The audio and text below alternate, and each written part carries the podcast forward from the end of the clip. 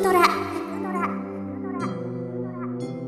ラジオドラマで聞く名作文学。川へ落ちた。玉ねぎさん。村山和子。ある町にじゃがいもホテルという宿屋がありました。主人というのがじゃがいもだったからです。主人のじゃがいもさんは大変親切な人だったのでこのホテルにはお客様がいつも多すぎてどうかすると一晩に2人や3人のお客様を断らなければならないこともありました。ある夕方もうこの上一人のお客様も止めることができないほど満員になりました。さて札をかけるとするか。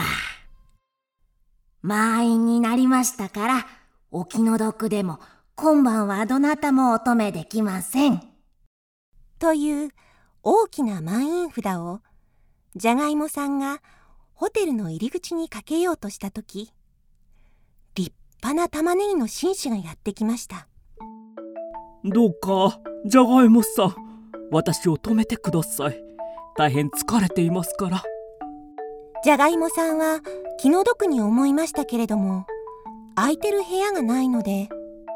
お気の毒ですけれども何分もう満員になってしまいましたから。と断りました。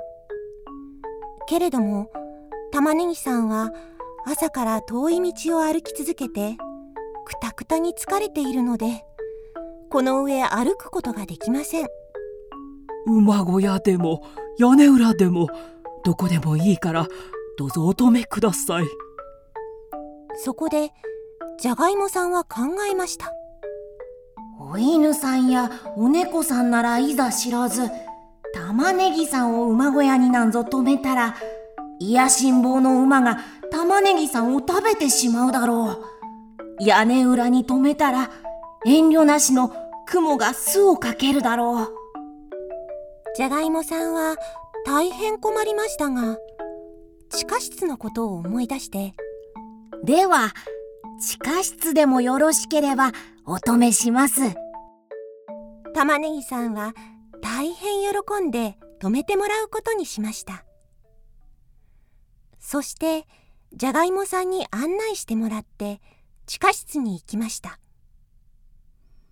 そこは真っ暗で何にも見ることができませんでした。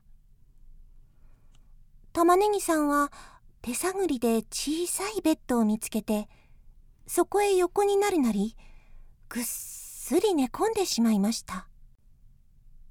すると不思議なことにそのベッドが少しずつコットンコットンと窓の方へ動き始めました。そして窓際のところまで来ると一緒にベッドは急にパン！とひっくり返ってその弾みに玉ねぎさんは窓の外へ投げ出されてしまいました。ああ皆さん窓の外には何があったかご存知ですか？窓の外には大きな川が流れていたのです玉ねぎさんは「おお!」という間もなく川の中へザブンと落っこって見ているうちに水の中へ沈んで見えなくなってしまいましたかわいそうに玉ねぎさんは野菜の皮を外に捨てるためにこしらえてあった電気仕掛けの箱をベッドと間違えてその中に入って寝ていたのです。しかしそのうちに夜が明けました。朝になったので主人のじゃがいもさんは地下室へパンと紅茶を銀のお盆に乗っけてきてみますと昨日の晩に泊まったはずの玉ねぎさんの姿は影も形もありません。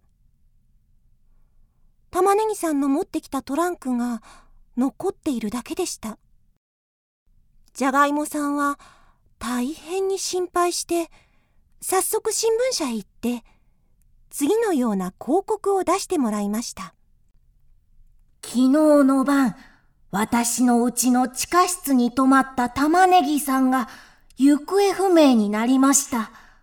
お心当たりの方は私のところまでお知らせください。知らせてくださった方にはお礼を1円差し上げます。じゃがいもホテル。するとその日の夕方ひょっくり昨日いなくなった玉ねぎさんが帰ってきましたまあ、よく帰ってくださいました。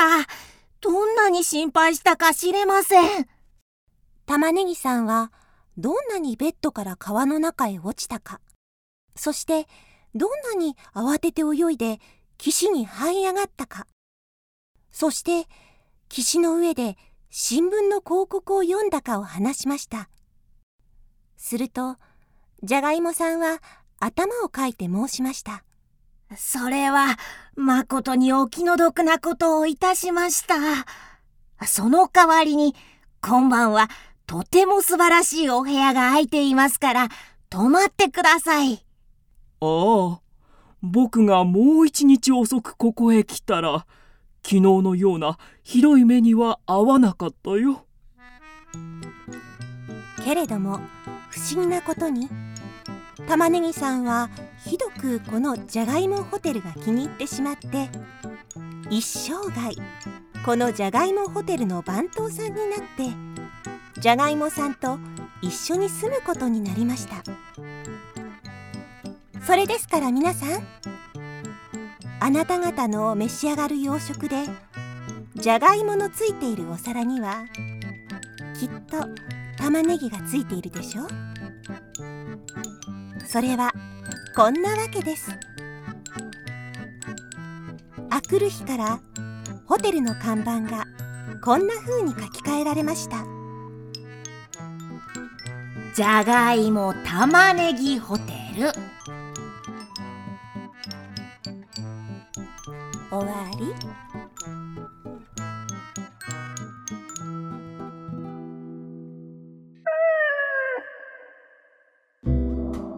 聞くドラは YouTube にもチャンネルを開設。チャンネル登録お待ちしています。そして Twitter で独り言をつぶやいています。詳しくは公式サイトからどうぞ。